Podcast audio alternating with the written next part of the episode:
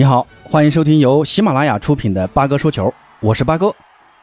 五大联赛的转会窗在北京时间九月二号凌晨，也就是今天早晨，全部结束了。那欧洲各大豪门俱乐部的转会操作，向来是最引人关注的。那今天这期节目呢，就和朋友们分享一下八哥对于欧洲五大联赛各大豪门俱乐部的转会操作的一个看法。咱们先从英超说起，毕竟啊。这个夏天，英超各大俱乐部简直是杀疯了一样，毫无人性啊！呃，这个豪呢是土豪的豪，尤其是切尔西啊，八哥给的评语就是毫无人性。切尔西总共引进了九名球员，花费了新老板伯利二点九四亿欧元，这也创造了英超单个转会窗花费最高的记录。不过呢，五大联赛的单个转会窗的记录是一九年皇马创造的。当时呢，皇马引进了包括阿扎尔在内的球员，总共花了三点零七亿欧元。咱们看看啊，切尔西都引进了哪些球员？八千万买了莱斯特城的中卫福法纳，六千五百万买了布莱顿的左后卫库库雷迪亚。这两个球员啊，妥妥的溢价了。但也没办法啊，你看现在就是这么个市场，不溢价啊，你根本就买不到这样的球员。另外呢，还花了五千六百二十万。从曼城买了快乐前锋斯特林。八哥这里说明一下啊，因为八哥查到的这些数据呢，所列的单位啊都是欧元，不是英镑，可能跟有些朋友看到的数字不一样。那还有就是三千八百万从那不勒斯买了中卫库里巴利，一千八百万从维拉买了中场秋库埃梅卡，一千五百万从国米买了年轻的前锋卡萨戴伊，最后呢，在压哨。一千两百万从巴萨买入中锋，也就是期待已久的奥巴梅扬。其实呢，还有一个美国来的替补门将，大概也花了九百多万吧。那切尔西为啥要花这么多钱去买人呢？其实啊，这也是没办法的事儿。最主要的原因就是上赛季切尔西换老板了，阿布给走了，那很多球员的续约工作就没法正常开展。像主力中卫吕迪格、克里斯滕森和阿隆索这些。后防大将接连流失，所以新老板伯利就必须要为图赫尔不断的补充防线人员。那面对这样一个背景啊，这个就在球员谈判桌上就处于下风了。对方俱乐部就肯定会抓住你急于买球员的心理来抬高价格，这个是没办法的事情啊，你你你避免不了的。你看福法纳和库库雷利亚的价格呢都是天价，但怎么说呢？千金难买爷乐意。切尔西的老板伯利觉得值，那就是值。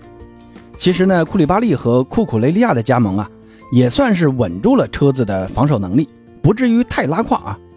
另外呢，上上赛季花了过亿欧元买入的卢卡库，那这个赛季又给租回给国米了。很多车子球迷啊，就觉得这个操作很傻啊。其实八哥呢是赞成卢卡库走的。卢卡库的特点压根儿就跟图赫尔的战术要求不合的。而且他本人呢也特别想走，所以就没必要去强留嘛。走了呢还能腾出点工资空间出来，而且呢压哨买的奥巴梅扬，八哥就觉得挺到位的。很多切尔西的球迷并不看好奥巴梅扬啊，但我觉得现阶段还真没比奥巴梅扬更适合切尔西的中锋了。奥巴梅扬的速度可能是下降了点但射术啊仍然是顶级的。同时呢，他又在英超踢过这么多年，经验这一块不用担心的。再说了，切尔西的锋线问题不就是最后一脚的问题吗？所以，针对切尔西的转会操作，如果满分是十分的话，八哥给的分数是七分。至于扣分嘛，是因为溢价严重，转会拖沓。那朋友们也可以在评论区啊，给出你所支持球队的评分。那说完切尔西，咱们再来说说曼联。曼联呢，在今天凌晨的英超第五轮对阵莱斯特城队的比赛，由桑乔打入唯一进球，一比零小胜了莱斯特城，取得了英超三连胜。这积分榜不知不觉啊，已经升到第五了。要说曼联的成绩逐渐好转，跟曼联这个夏天啊努力的花钱有不小的关系。不过呢，八哥给曼联的转会操作评语是磨磨唧唧。这个夏窗呢，曼联在转会市场总共花了二点三八亿欧元，接近一个亿啊！从阿贾克斯买入右边锋安东尼，又花了七千零六十五万从皇马买入后腰卡塞米罗，还花了五千七百三十七万从阿贾克斯买入中卫利桑德罗马丁内斯，又从费耶诺德花了一千五百万买入了左边卫马拉西亚，还免签了埃里克森，再算上租借回归的马夏尔和范德贝克，你看曼联买的人不算多，但花的钱真不少。现在就看有没有效果啊！至于值不值，上期节目我就说了啊，这里就不再重复了。没听过的，待会儿听完这期节目可以再去回听一下我上一期节目的观点。不过八哥为啥说曼联的转会操作磨磨唧唧呢？你看滕哈赫啊，他最想买的是德容。从滕哈赫来到曼联的第一天，他就提出来了要买德容。但曼联负责转会的莫塔夫给我的感觉呢，那就是磨磨唧唧的。虽然说。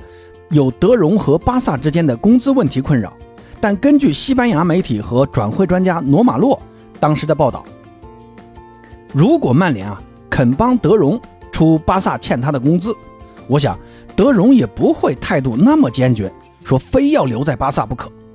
换句话讲，你把这个钱加到总转会费上去，当时呢曼联报价是八千六百万，那再加上巴萨欠德容的一千七百万的工资。也就是说呢，基本上是一个亿出头的价格，就可以买下德容了。虽然这个价格肯定是溢价了，但总比最后竹篮打水好吧？再说了，这个钱你不掏，你不还是要没办法又花了七千多万去买了皇马的卡塞米罗吗？但后腰出球的问题你还是没有解决呀，你还得掏钱去买一个出球型后腰。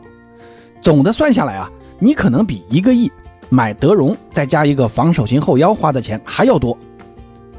另外呢，还导致安东尼这笔转会的拖延，最后呢也硬生生拖成了一个亿。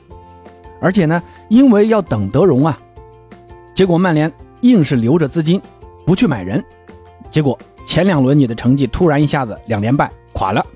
这个时候啊，老板格雷泽和莫塔夫就慌了，在转会窗口关闭之前再去抢人，你不溢价就才怪了。所以说就磨磨唧唧啊，就导致这样一个结果，该买的人没买到。比如像德容这种推进型后腰，再比如中锋没有补强。那说到中锋，就不得不说一下 C 罗这个问题，回避不了啊。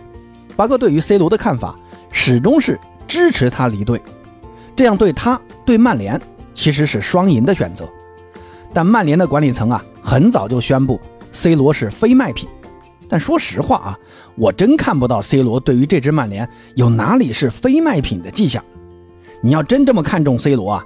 为啥这几轮联赛你都不让 C 罗首发呢？你让 C 罗打替补，那为啥不让 C 罗去追求自己的记录呢？那我这么说啊，不是说有贬义啊，就是单纯的觉得曼联在 C 罗这个问题上太磨叽了，真不如把 C 罗早点放走，然后痛下决心买入一个符合滕哈赫要求的中锋来。你看最后拖成这样，对于 C 罗，对于滕哈赫都很难受。不过呢，实事求是的讲啊。嗯，整个欧洲大陆啊，能要 C 罗的球队还真不多，而且 C 罗又不肯降低要求，那这个就没办法了啊。所以八哥给曼联的评分只有六分，转会拖沓，溢价严重，关键位置未能补充。那说完曼联，咱们再来看看曼城。曼城这支球队已经不知道怎么去说他了啊，六千万欧元就能把哈兰德这种超神级别的中锋买进来，你还能说啥呢？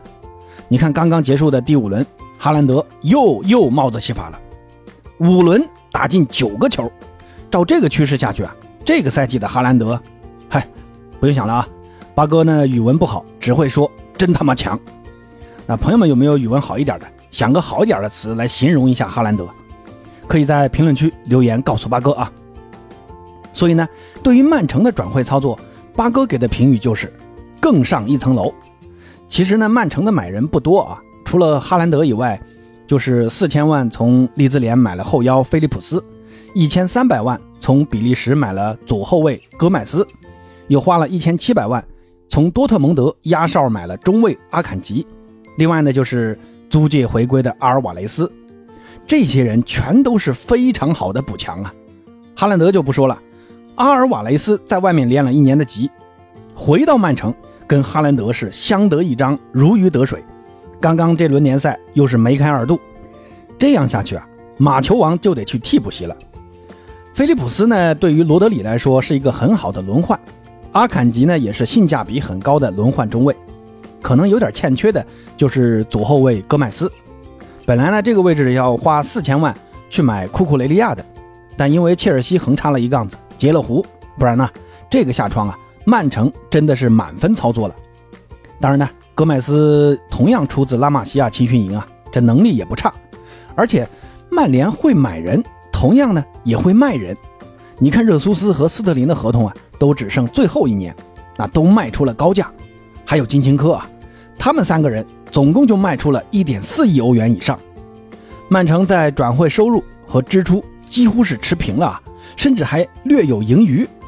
这个转会操作，八哥可以给九分。为啥不是满分啊？呃，还是觉得曼城的阵容还是有点单薄，应该呢再多备一点有实力的替补。上个赛季就吃了阵容单薄的亏，一旦遇到大规模的伤病，那可咋办？应该呢是要吸取点教训的。但瑕不掩瑜，整体上还是非常棒的。接下来再看看红军利物浦，利物浦的转会用一个词形容啊，那就是中规中矩。标王是七千五百万买的中锋鲁涅斯，除了这个以外呢，就是五百九十万买的卡瓦略，四百九十万买的拉姆齐。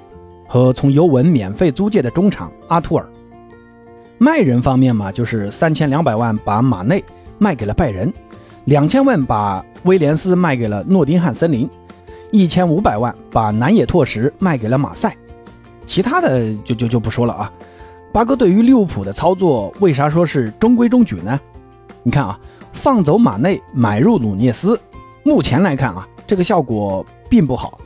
马内在利物浦的作用还是非常重要的，鲁涅斯呢又经验不足，性格莽撞，这也是前三轮利物浦未能取胜的关键。而且呢，中场伤病增多，导致中场无人可用，最后时刻啊，才勉强租借了阿图尔。但阿图尔在巴哥看来啊，一个在巴萨、尤文都没能踢出来的球员，你很难指望他在更快节奏的英超踢出来。这个阿图尔推进能力是可以的。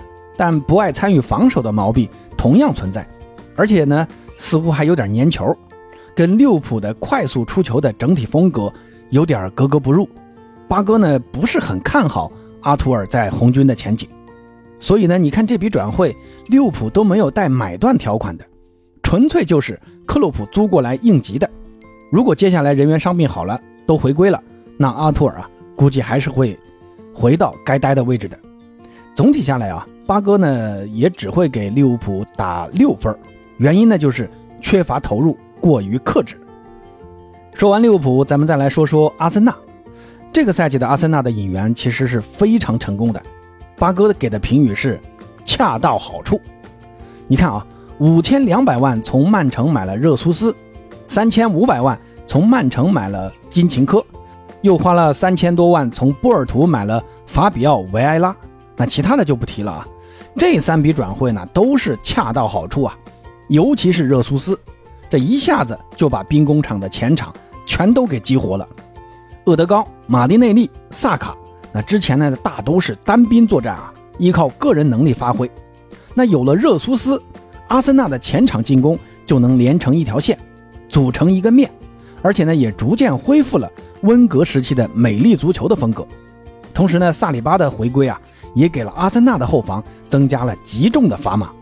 萨里巴可以说是除了热苏斯之外最强的引援，他跟加布里埃尔组成的中卫搭档，照我看啊，完全可以进入英超前三的实力了。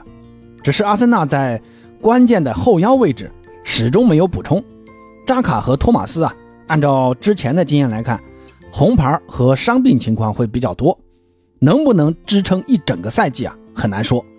那尤其是马上还要面临世界杯这样密集的赛事，而后腰替补呢几乎没有啊，这就会导致在某些关键场次，阿尔特塔会在后腰位置将会无人可用，这就很危险了。所以八哥给到阿森纳的评分是八分，继续努力吧。最后呢，咱们再来说说热刺。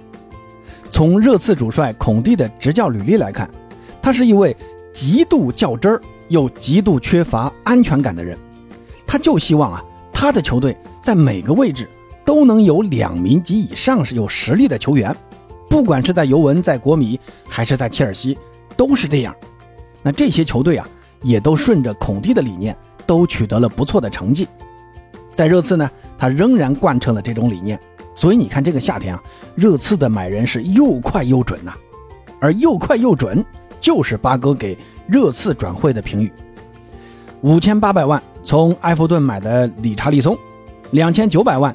从布莱顿买的比苏马，一千八百万；从乌迪内斯买的乌多基，一千五百万；从米德尔斯堡买的斯彭斯，还有五千万买断的罗梅罗，免签的佩里西奇，从巴萨租借的朗格莱，这些球员的转会操作都非常的快速啊！